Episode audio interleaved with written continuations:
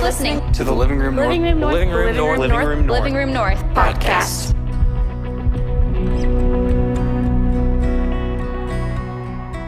What is up, living room? How are you guys feeling?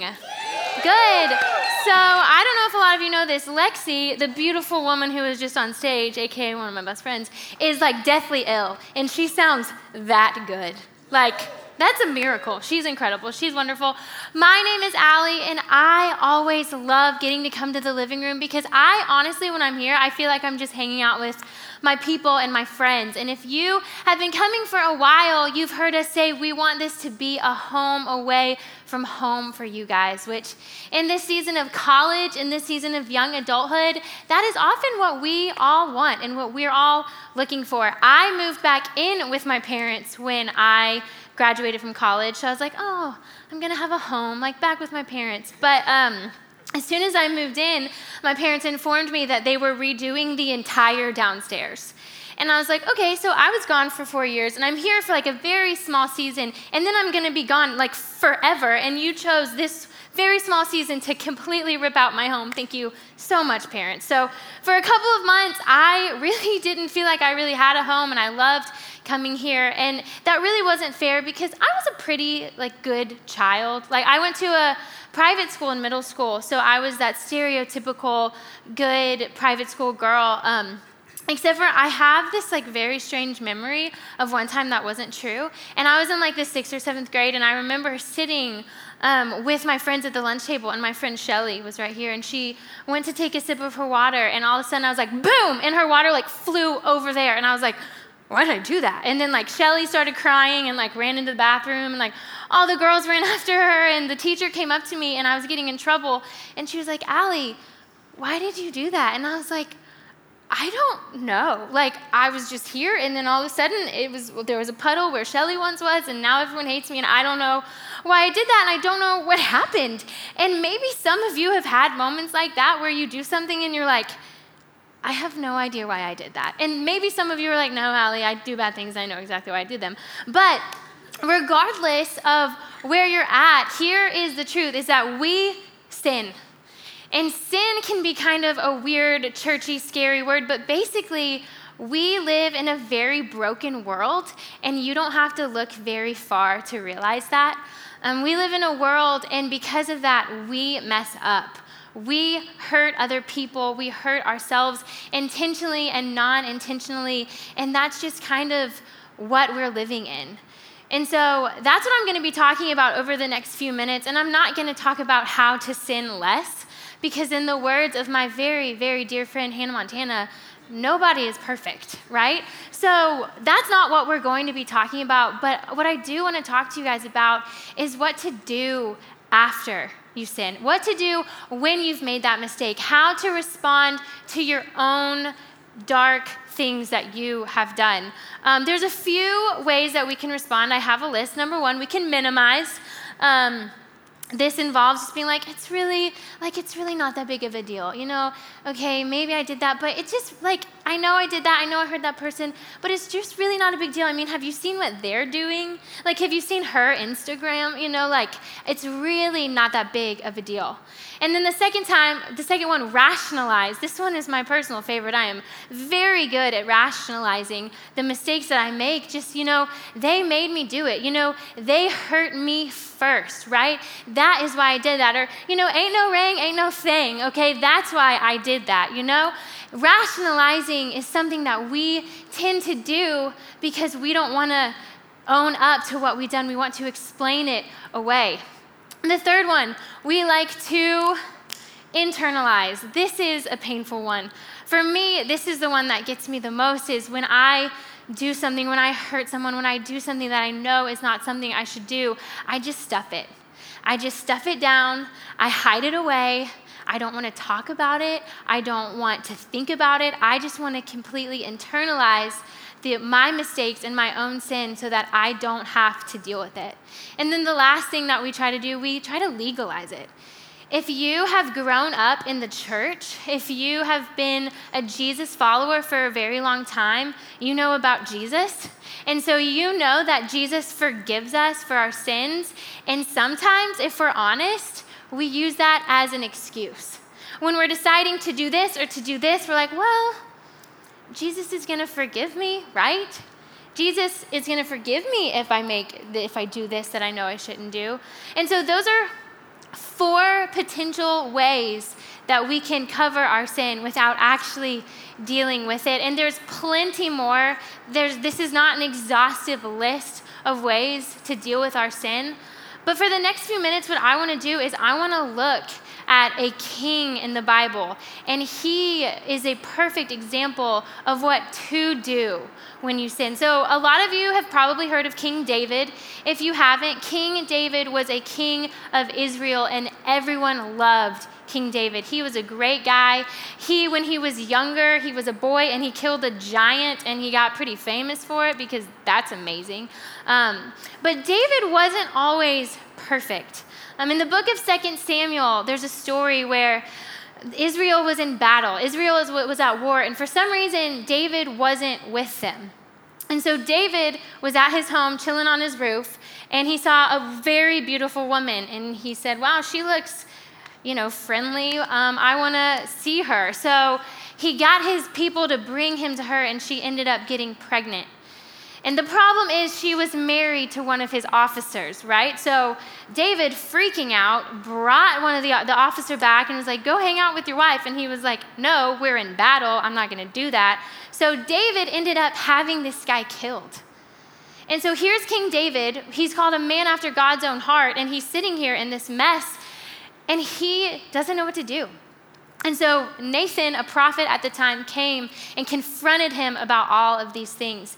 And how he responds is the example that we need to take tonight about how we need to respond to our own sin. And he says, I have sinned against the Lord. This is David's response.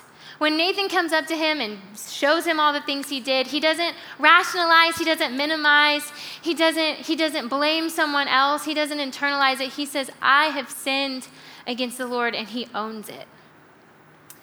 And then after that, after this process, he writes a psalm about this whole situation.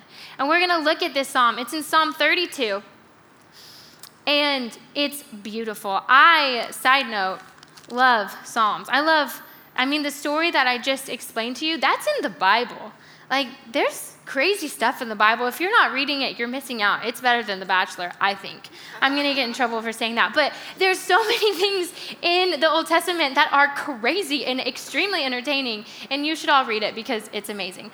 But also, Psalms are amazing. And, and for the next couple of weeks, we're going to be looking at different Psalms.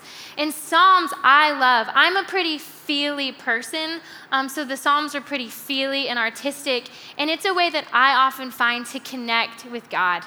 Because a lot of times, when I don't know where to turn, when I don't know what's going on, opening to the book of Psalms and under seeing the authors and the way that they were going after the Lord and the real emotions that they were feeling connect my heart with the Lord. So that was a side tangent. I didn't I didn't know I was going to say that. Oh, this is fun. So, Psalm 32, we're going to start in verse 3. And it says, David wrote, "When I kept silent, my bones wasted away through my groaning all day long, for day and night your hand was heavy on me. My strength was sapped as in the heat of summer. So, like I said, these are very artistic words of David. And David wrote this after this whole situation, after he had sinned and after he had been confronted. And this is him explaining when I wasn't owning my sin, when I was minimizing or rationalizing or internalizing or legalizing or do, eh, doing any of those things, you're not actually dealing with your problems. And you're not actually dealing with the darkness and the sin that you've caused. And so this is what it, and this is artsy language for basically like things were off. Like, like I don't know if you've ever been in a situation and you're like, I just really want to feel God right now and I just can't and I don't know why. Or you're just walking around and it says, it literally says, My strength was sapped. I don't know if you've been walking around and you're like, I'm exhausted and I have no idea why. I've been sleeping, I've been eating, but for some reason, something is just off and I can't figure out exactly what it was. And that's the weight of our sin when we don't deal with it properly. And then David goes on to say, he, say, he says, Then I acknowledged my sin to you and I did not cover up my iniquity. I said, I will confess my transgressions to the Lord, and you forgave the guilt of my sin. This is a beautiful verse and a beautiful psalm because this is the concept of repentance. And repentance, when that is said in church, I think a lot of people are like, no, thank you. That seems legalistic. That seems scary. That seems like I could mess that up, and I just don't really want to have anything to do with that. But this, verse 5, is explaining what repentance actually looks like because repentance is here's sin, turning directly away from your sin and facing the Lord. It's turning 180 degrees. Yeah, oh, haven't done math in a while. 180 degrees away from the sin that was causing you all of the pain before and facing God. And it starts with acknowledgement. And for me personally, this is the hardest part because I don't like to acknowledge my flaws. I don't like to acknowledge that I'm imperfect. I have all, I am imperfect and I do have flaws, but I would rather not think about them. But it says, Then I acknowledged my sin, which is going deep, going to the places that you've rationalized, going to the places that you've stuffed that sin inside, and bringing it out and saying, Hey, yeah, I did that. Hey, yeah, I hurt that person. And this is painful, y'all. This is not something that we like to do. But if we don't want to be stuck in the cycle of rationalizing and explaining our sin away, acknowledging is the first step. And then this last part is very interesting to me, and I stared at it for a very long time because it says, You forgave the guilt of my sin. And if David was here, I would say, David, why did you say that?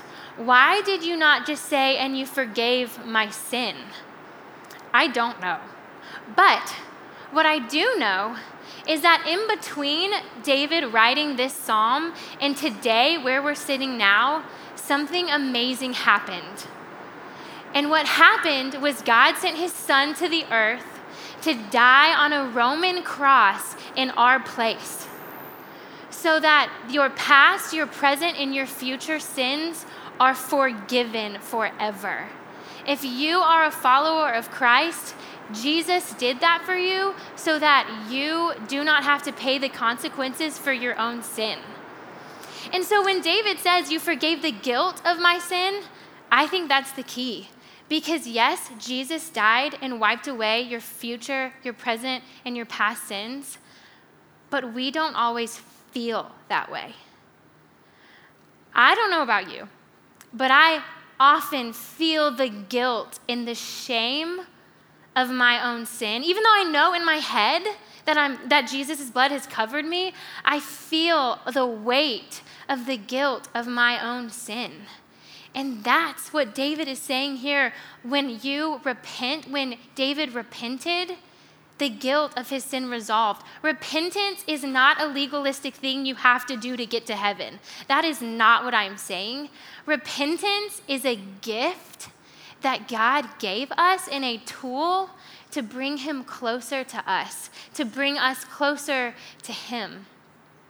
So you're probably like, okay, so if you know Jesus came and wiped all the sins away, like you just said, why? Like, what's the point of repentance? It's because God wants two things for us. Okay, the first thing that He wants is a relationship. God wants a personal relationship with all of us individually, which blows my mind because He is the perfect Heavenly Father. And I know in a room like this, the term Father can mean a hundred different things for each one of us. And we're all adults here, so at this point in our lives, we know that whoever our earthly dad is, is an imperfect person who has probably let you down. And the cool thing about God is that He is a perfect Heavenly Father. We were just singing, I'm no longer a slave to sin, I am a child of God. And that means He will never leave you. He will never forsake you. He will never abandon you. He will never hurt you. He will never make you feel worthless. He will never make you feel unlovable because He's not only a father, but He's a perfect Heavenly Father. And when there's sin, and when there's guilt, and when there's shame, for me, it's hard to approach my perfect Heavenly Father.